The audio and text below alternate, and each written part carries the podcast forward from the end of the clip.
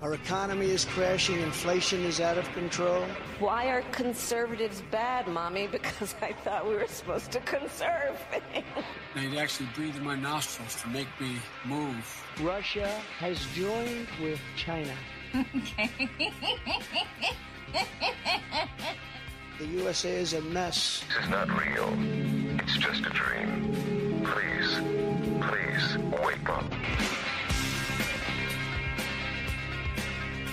I watched the president make some comments today, and I had a deja vu about the time when Obama, my jaw dropped, and I remember the day. It was 60 minutes, and he had just entered office. He'd been in for a little while. Everybody liked him, and uh, he was, came off being very humble. And but then he threw in a comment about how how white people have racism in their DNA and what he was alluding to was that we have a long history of racism in our country, as if it's unique to America. I think somebody pointed out, it's like, show me a country where there is not racism. I mean, any any country where you have more than one race, you're going to have racism. It's just, it's, it's, if it's in our DNA, it's in all of our DNA. It's not, it is not to say that racism is limited to a specific racial group is itself a racist statement. That is the, the whole definition of racism is when you stereotype one person or a group of people based on the fact that they all share that race. That's it. So, by making the declaration that white people have some special access to racist thoughts, or we have them more often than, say, someone of another race, is racist.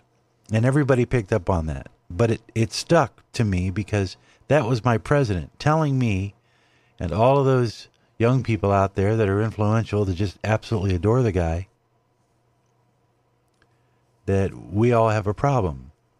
Those white folks. So, you know, a lot of stuff on my mind this weekend, but let me just play the Biden thing. We'll get to it a little bit later, but this just really got under my skin. It's not the the primary thing I want to talk about today, but I do need to get it off my chest. To stand up against the poison of white supremacy, as I did in my inaugural address, to single out as the most dangerous terrorist threat to our homeland is white supremacy.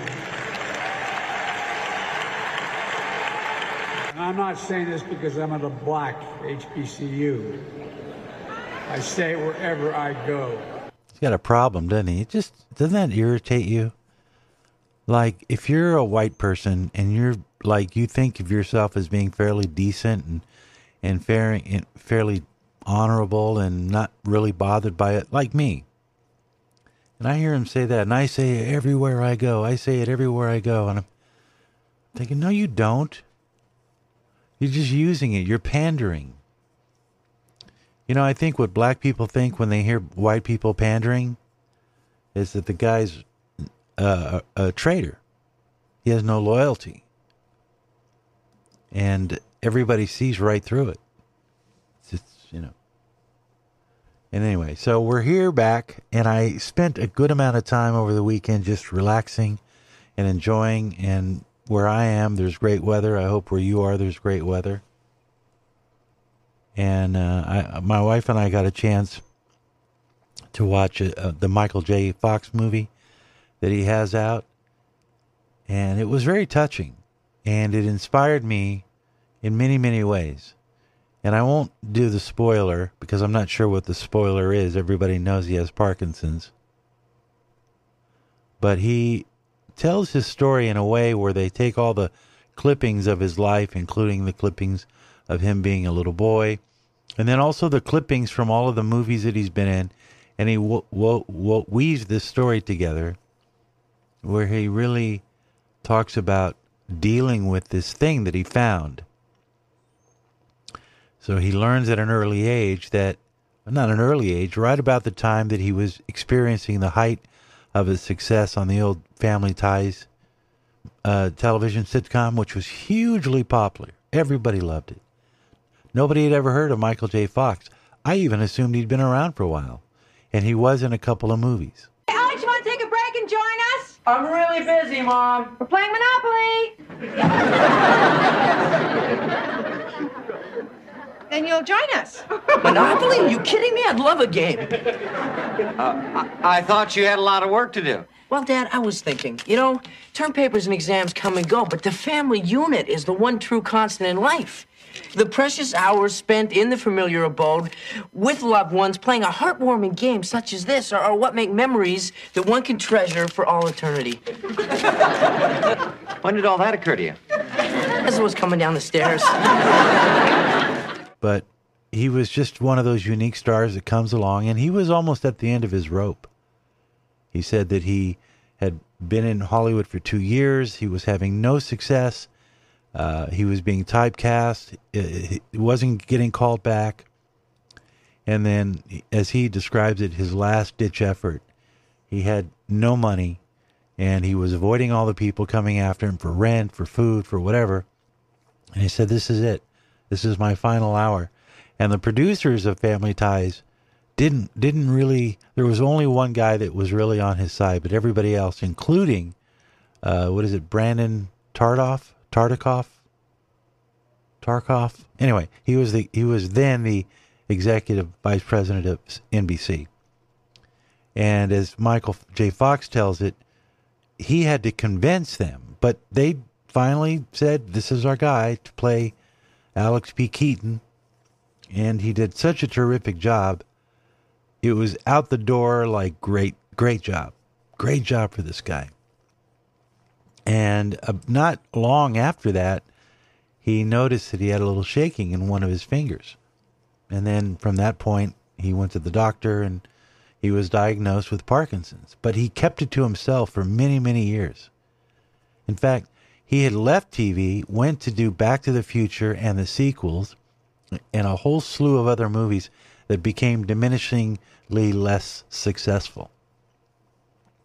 This is an American icon. This is a guy who, who overnight experienced what we all hope that America can bring us that, that kind of success that can only happen in a country like ours. And he then it becomes almost obvious that he's got shaking problems. And he finally comes clean. He goes on a couple of night shows. Phil Donahue, I think, may have even uh, broke the story. But in, in any event, it didn't deter him and he kept going until he could no longer perform. And then, even after, he used his celebrity hood to champion efforts to raise money for Parkinson's. Now, that's a guy who's a hero from beginning to end. He knew what he wanted, he was driven. He goes to Hollywood, he makes himself a success. He gets hit by the hardest possible news that his life is going to run short and it's not going to be pretty and he falls in love with a, a girl. She knows. They have a family. He gets out of. And then the most remarkable thing at the very end, and I won't again. I want I want you to see that. If you go go see it, it's like I'm sharing this with a friend. Go see it. If you need some something to kick you in the ass, because you know maybe you feel like your life isn't going so well, watch what Michael J. Fox does. And I'll leave it at there because he truly was, at the time, he was just everybody's favorite TV sitcom guy. So, anyway, I think it's just worth mentioning because, you know, so much I look around and I'm disappointed by the behavior of people. So much I am disappointed. Ever since probably the Trump administration and the way that the media became doggedly determined to bring this man down, despite the wishes of the American people, the deep state that was wanting to jump in and try to foil him at every turn. And they never let him go like a, like a, a pit bull with your pants in his teeth. And that disappointed me because out of nowhere, people started acting, acting intolerant. Uh, even the woman E. Carroll, uh, uh, the woman who recently was awarded $5 million for sexual battery, the Trump case. Even she, and they've discovered this now, she had emails and communications and posts on social media about how much she really enjoyed watching Donald Trump on The Apprentice. It was her favorite show. Didn't hear that on the news, did you? This woman just got $5 million yet she loved the guy on a show after the, the said event was supposed to have occurred? Don't you find that a little interesting? And let us not forget that we right now are trying to find a missing whistleblower. Did you hear about this? If you're watching over the weekend, Maria Bartiromo, also today, uh, there is apparently a whistleblower that was supposed to give testimony on on Biden and the crime family and information that he had that would corroborate what Comer and the Oversight Committee had discovered in their bank records and all of the other pieces of information that they collected. And now suddenly he's disappeared. And the FBI is saying, you don't need to worry about him. I mean, this is the stuff that you hear about in foreign countries, not in the U.S. So yeah, I get a little upset about the way things are, the, the the poor leadership that we have, the fact that our nation is being overrun by third world uh, immigrants, which we're going to talk about in, in the next segment. It's absolutely infuriating to watch this country fall apart because of this leader who now apparently seems to have the Department of Justice in his back pocket. It's just, it's an amazing thing to me to watch. And so when I see somebody like a Michael J. Fox appear, damn right it's inspiring. Damn right. Name is JR. The show is Speaking Out America, and we will continue in a moment. Stay tuned. Don't go anywhere. Stay put. Could I take a do over? Oh, sure, go ahead. Whoa, whoa, hold the phone. No do-overs. I won't stand for this. this is a travesty. This is a sin against capitalism. I'll be in the kitchen. You call me when it's my turn, okay?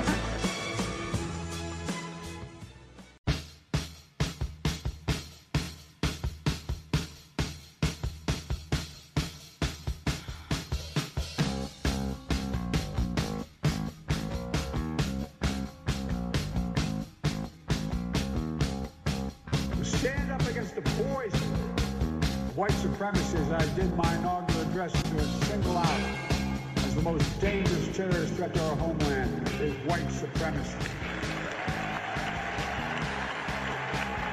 I'm not saying this because I'm at a black HBCU. I say wherever I go. Does he really? Does he say it wherever he went? Did he say it when he gave the uh, the he gave a speech at a known racist, a known member of the KKK back in the seventies? Uh, did he did he talk about white supremacy then? And then the the media, which I don't even I've not heard of this, but I thought of an interesting thing. Welcome back to Speaking Out America, uh, the podcast and the radio program on Sierra and uh, this group, I think it was called the the Patriot Proud Guys, or something like that. So I figured out that it's okay to have pride, but don't be proud. If you have pride, you're okay. You're cool. If you, if you're proud, then uh, then you must be a, a, white supremacist. But anyway, they they paraded these these guys all wearing these white things over the bottom of their faces, wearing flags. Some of them upside down, somewhere in upstate New York. And I said, I've never heard of the, these people. And then today, uh, I think it was Zero Hedge had a picture of all of the. This is like 200 people. Never heard of this group ever. And apparently they're they're marching on Washington. I guess they're marching to Washington. I mean, do you believe this? It's just, and you know that probably half of them are FBI implants. And I wouldn't be surprised. I think that they use these these tools as a way of recruiting and seeing who's stupid enough to fall for it. But you know, but it doesn't necessarily mean that we have a bunch of white supremacy groups all over the country, which I've never seen. I mean, I know that there are pockets like you know you have certain areas of the country which are more prone you know because they're more rural. And we know what we're talking about places like Coeur d'Alene you know places in Montana and remote areas of the south. You're always going to have a group of people uh, that are like-minded and they show up and they're frustrated and they and they in that frustration they have some sort of weird fellowship or bond. But many of the people now that I see on the internet social media they're just pissed off at the country. They don't like who's in charge. They see what's happening with this guy. He's pandering. He's he's stoking racial racial division. I mean, how dare he say what he said? And is it any wonder that a five-year-old African American kid goes to school and shoots his teacher who's white? that has to play into it somehow. Did anybody talk about that? One thing that is good, uh, and I was actually very happy to hear this. Brittney Griner, the WNBA star that was held against her will in Russia for a couple of months, well, she's not sitting and protesting the national anthem. During the game between the Phoenix Mercury and the LA Sparks, the two teams walked off the court while the national anthem played. Interestingly enough, Griner mentioned that this will not, not be the last time she would walk off the court. But 10 minutes in a Russian prison, and uh, 10 months rather, well, that changed. Fast forward her to the return to freedom in the United States and her first competitive game since her release in a preseason Phoenix Mercury game, again against the LA Sparks, which took place Friday. She didn't walk off the field or the court. Prior to the tip, uh, Griner and her teammates stood for the national anthem, and the number one pick of the 2013 NBA draft received a loud ovation from a home crowd as she was introduced. That would have brought tears to my eyes. This is what she said. She said, Hearing the national anthem is definitely hit me different. She said, It's like when you go for the Olympics, you're sitting there about to get gold put on your neck, the flags are going up, and the anthem is playing. It just hits different. Being here today, it means a lot. You know, that actually, that tells me that everybody is, is capable of having redemption. And I say that because I understand that there's racial strife, and when you grow up being told all your life that there's racism in this country and you'll never get a shot, and if you're a woman, you'll never get a shot. And this message doesn't come from anybody but the media and the propagandists who put it out there. Uh, and in the next segment, we're going to talk a little bit about what the border means and the implications of all the Hispanics that are coming, and certainly immigrants from other countries. But it's all related, you see. I, I think that what Griner learned was that America is a melting pot, and because you have so many different people, there are occasions where there's going to be some amount of racial conflict, people learning to coexist. And sometimes it's easier. People come from their countries and they have pride in their country and they love where they're from and they want to sh- they want to celebrate that and it's understandable. But when they come to this country, sometimes they're going to meet with resistance. Because the people that are here also love this country for reasons that you and I don't understand. But they do. And so it took Griner going and seeing what it's like not to have the Constitution at your back, not to have access to lawyers who can truly represent you in a court of law. Although our, our justice system right now is a little bit compromised, if you know what I mean. So it was it was good that she got to see this. It's unfortunate that she had to learn the hard way. But like many people in the United States who who gripe and moan and find nothing but things to complain about in this country, people like AOC and Michelle Obama who are embarrassed to be here. That's because you have too much luxury. You have too much. You have so much luxury and privilege that all you do is have time to complain about your country.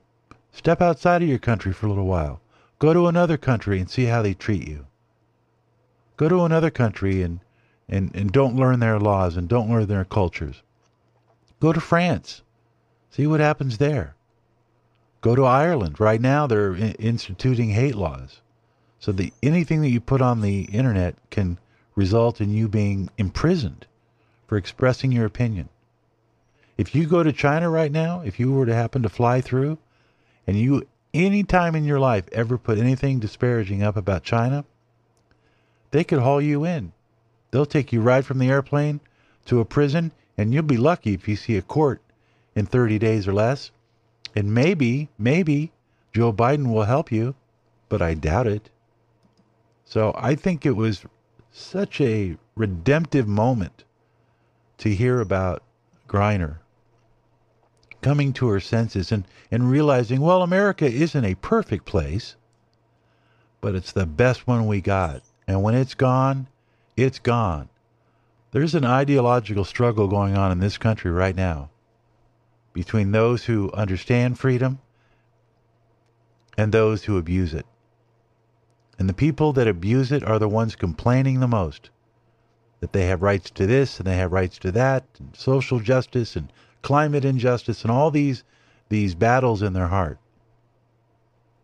And what they're forgetting is that they live in a country where things are not always going to go right, but there's always an opportunity for things to go well. And that's why so that's why they're coming into this country. That's why there are 70,000 people that came into this country. They didn't go to Baghdad. They didn't go to Iran.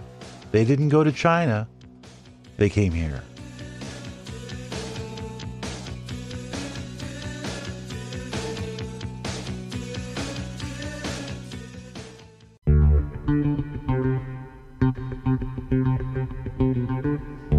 Welcome back to Speaking Out America. I'm JR, your host. Don't forget our website is there. It's always there for you. You can catch up on the past archived episodes of the program if you miss the show. And of course, we're heard every day at noon Pacific as well as now 5 p.m. Pacific on CRN Talk. Uh, look for Speaking Out America on your also on your favorite podcast platform. How are you? Hope you had a good week. End. So yeah, I uh, watched a little bit of news, not much. I didn't see much in any mainstream any kind of discussion about. I did hear a lot of people talking about the Biden crime family, but I didn't hear any in the news coverage of it because they're trying to wish it away, and it's it's only going to get worse. I, I I just would like to warn my Democratic friends: it's only going to be worse for Biden the more he tries to hide this. I I did think that there was a chance that maybe he could. We're talking about redemption. That maybe we could find some redemption with Biden if he saves face and admits to the American people that he profited off of his ability to sell influence. Sad thing to me is it's one thing if you get out of office. I mean, it's almost a natural. You're going to get your $10,000 or your $100,000 for a speech. You know, you do a few of those, you write a book, you write a bio. I mean, there's ways to make money when you get out of public service because we see it all the time. I mean, for God's sakes, how many books has Obama had? Three? He got five million, I think, a piece. But that was after he got out of office, okay? You want to sell your experiences to people? Uh, fine. But when you're in office, my goodness, that that just takes corruption to a whole that's like giving a big middle finger to America, don't you think?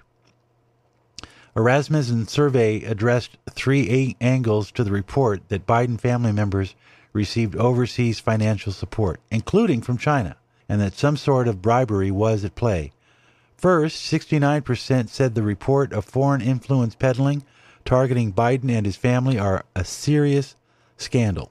This was in the Washington Examiner over the weekend.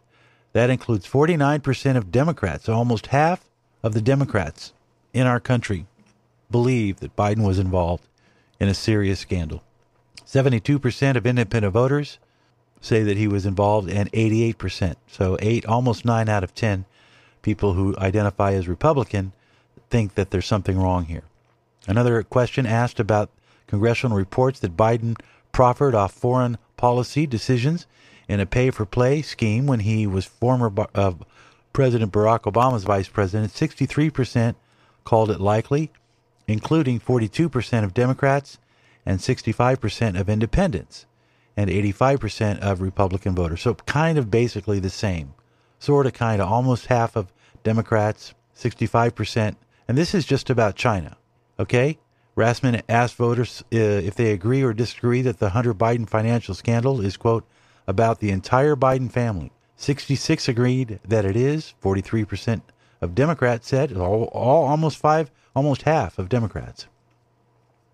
Which tells me that there are a lot of Democrats that just are turning the other way. They're just, I don't want to hear it because they don't have an answer. They're hoping that this just turns out to be a political ploy. And I know that MSNBC and CNN and others are trying to push the narrative that this is nothing more than, you know, political whatever, cheap tricks. But you're still looking at the fact that even without any major coverage of mainstream media, traditional or legacy media, without any reporting whatsoever, they know about it. 50% of Biden's party believes that he is involved in a serious scandal. The more he tries to hide it, the more is going to make him look guilty. I mean, you can only use the Justice Department for so long. I mean, sooner or later, he's going to get out of office. There are going to be hearings. There are going to be testimony. There are going to be people in the Justice Department right now that realize that they're going to need to retire soon because they are going to get caught up in a scandal. Joe Biden is a giant black hole. He is a political black hole. You know what an event horizon is? An event horizon is when you can remove yourself just far enough away so that you're not caught up in the gravitational pull of a, of a sun or a black hole. So, right now, a lot of deep staters who are aware of what Biden was doing are, are getting their cues. They know they need to get away. They know they're going to look back. Oh, maybe I need to get rid of that communique. Maybe there's an email in my folder that I need to go. I can't be near this. This thing is going to explode. I'm telling you. That's what justice is all about. Justice eventually will rear her head.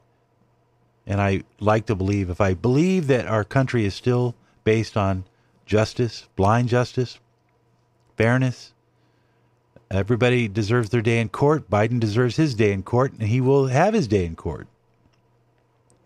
He's not going to win the election. This will dog him. Democrats know this. There was a big headline over the weekend that said uh, a major historian, and I read the the the uh, the article someone who's known for for guessing these things right, said that Biden is not going to win, can't win. And now, now they're they're saying that Gavin Newsom, who is their sort of hand-picked front runner, in case Biden decided to back out, he's toast.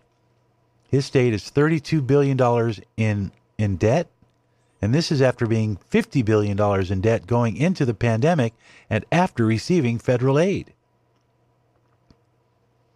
I mean, Newsom was lucky.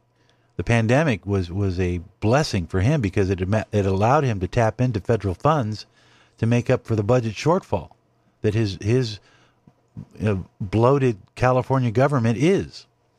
It's nothing but excess, which kind of leads me to another story. We're going to talk about this more.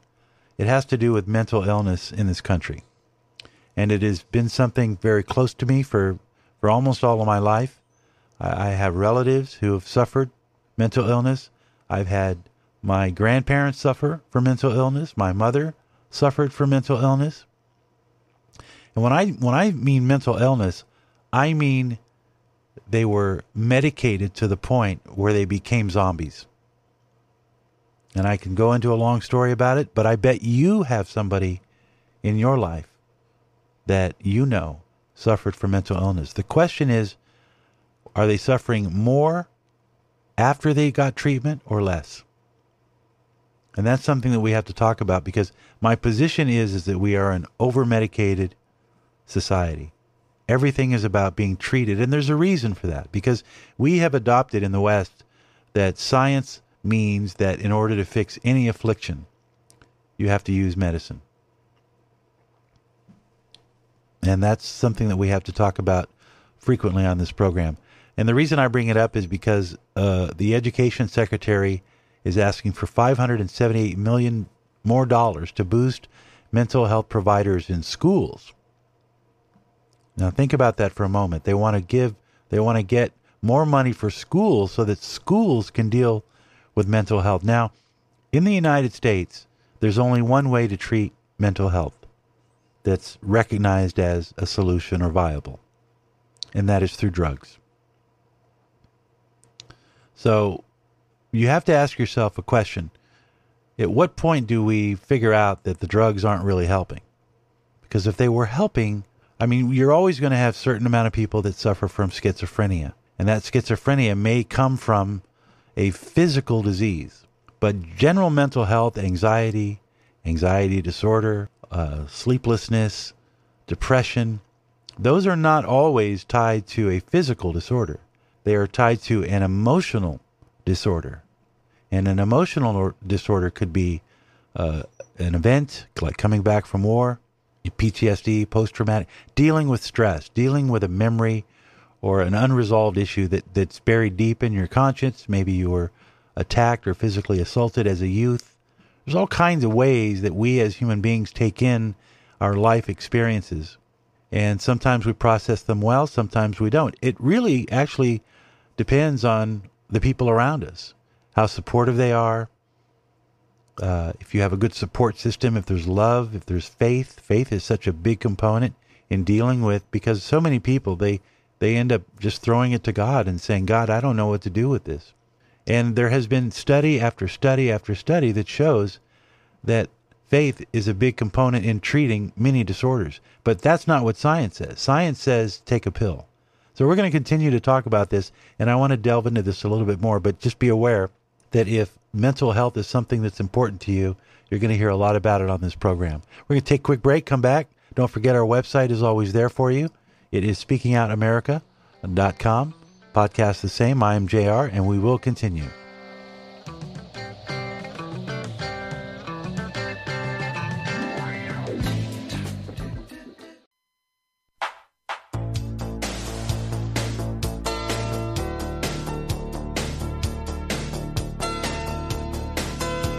Oh man, what to make of the border? Now, there again, uh, I don't know if I'm uniquely qualified to talk about this, but I think that I am in that I grew up in a Hispanic, primarily Hispanic family, and my father, my stepfather, was from Old Mexico. He was an illegal immigrant. He did marry my mother, and they went on. They actually had a. I have a, a, a brother, a half brother, who is Hispanic, and I know that from my experiences as a child and watching uh, the way that the family members would come through our home and then journey on to their final destination. We were, I used to joke about this, but we were the Harriet Tubman of Los Angeles. But I also w- witnessed, not only in, in living in LA and South Los Angeles, the upsurge in immigration, but I also saw it happen in the downtown Los Angeles area, in the Westlake area, which was predominantly Hispanic and predominantly workers. Because, see, the, these are places where people who don't speak English very well, they go to work and they have the night jobs, they have the third shift jobs, they are the dishwashers, they are the hotel cleaners, they are the people in the fields. These are the people that do the work that a lot of Americans won't do, and I know that to be true because in areas where you have, let's face it, nobody wants to work for below minimum wage. And you can get away with it when you're Hispanic because nobody's documenting you. And we have learned to adapt to this. This is why the Democrat from, I believe it was California the other day, said we have to let these immigrants in because who is going to do our dishes? And he got a firm re- rebuke from that. But look, so what all, all, I'm trying to say is, been there, done that. I know what this is about. But what's happening at the border is an embarrassment, and and again, it's an impeachable offense because what Biden is doing is he's he's falling on his he's derelicting on his duty of making sure that the border is secure. It is not secure. There are people coming from Haiti. And if you knew your geography, you would know that there is no road from Haiti to Mexico.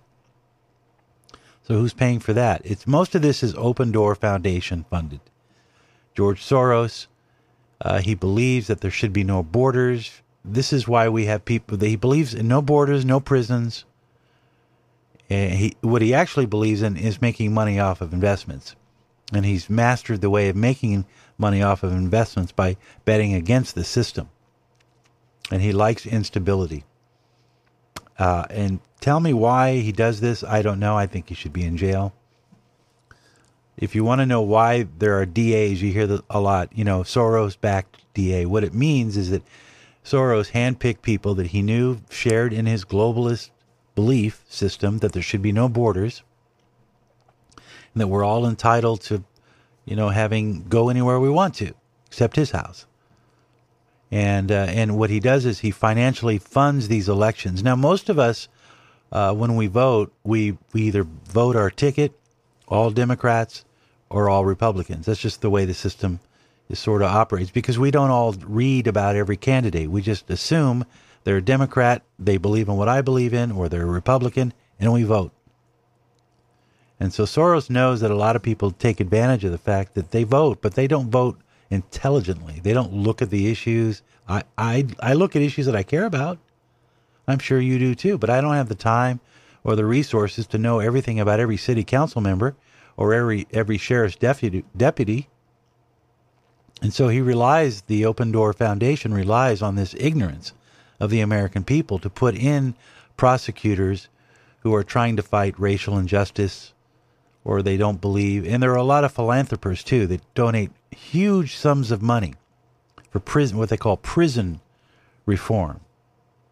And it's it, a lot of it stems from white guilt. Because in the 80s and 90s, when we had the crack epidemic, it was three strikes you're out. Clinton was known as being tough on crime. So was Nancy and Ronald Reagan. Just say no.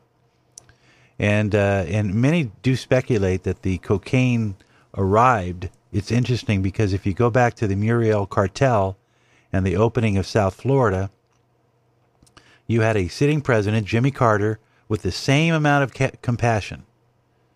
And he said, Send your people, Fidel. If they want to come to America, we'll take them in. And I think there was a limited time when they could do it. And so what did Fidel do? He unloaded his prisons and put them on boats and sent them to America. And, and gosh, behold, within a year or two, we have cocaine traffickers flooding the streets of Miami. You think Scarface was a fiction? Well, maybe he was. But what was happening was literally true. Banks had all this influx of money. They were in money laundering businesses, and it completely changed the environment of South Florida. And now we get to see what happens when Joe Biden has his turn where he can flood America with people who have nefarious desires. He's going to turn every major city into a cartel hub.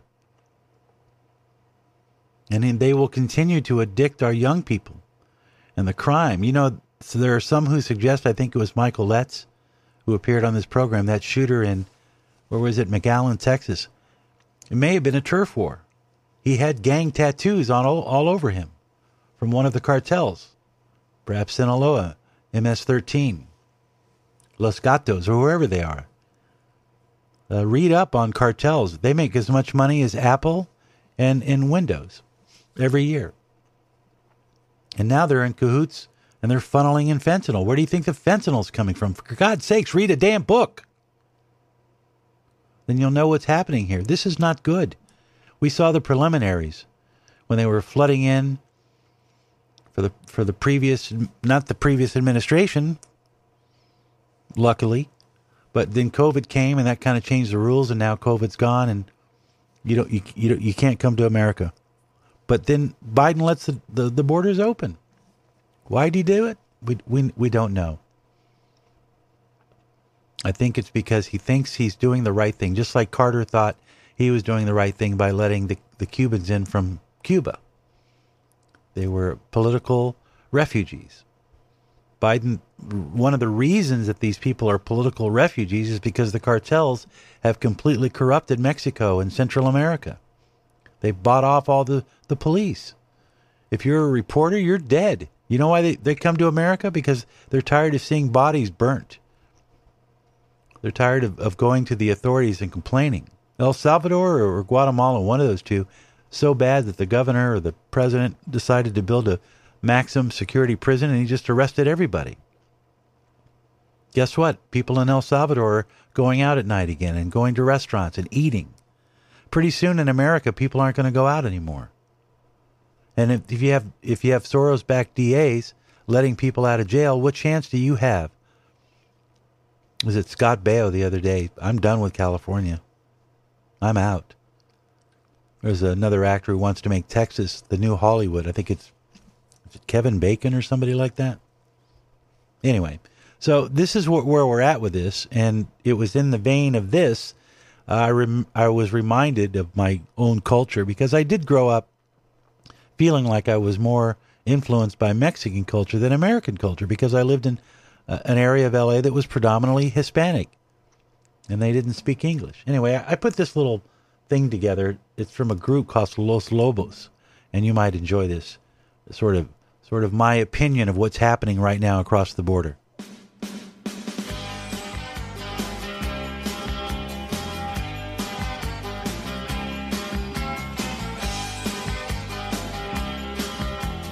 Los Lobos and Will the Wolf Survive?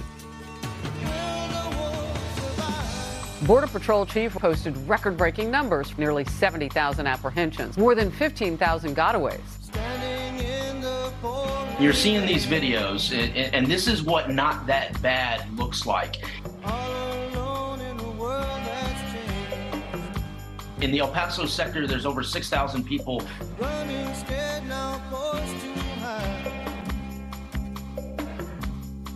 In a land where he once stood with pride. But he'll find his way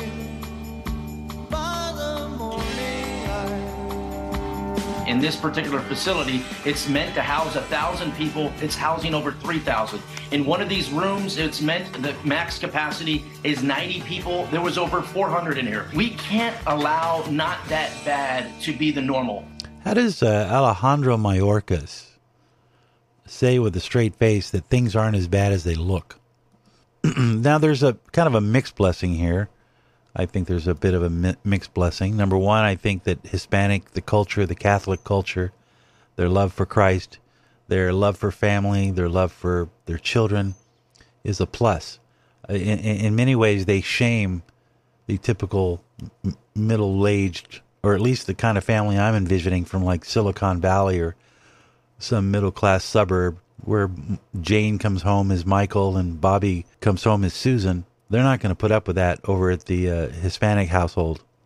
The problem is we'll get an influx of people who's who really will try to make their lives better here, uh, and you'll have a fair amount of people who will take advantage of the system and send money back to Mexico and bring in more of their relatives. It's just a fact. It's not a racist statement. It's true.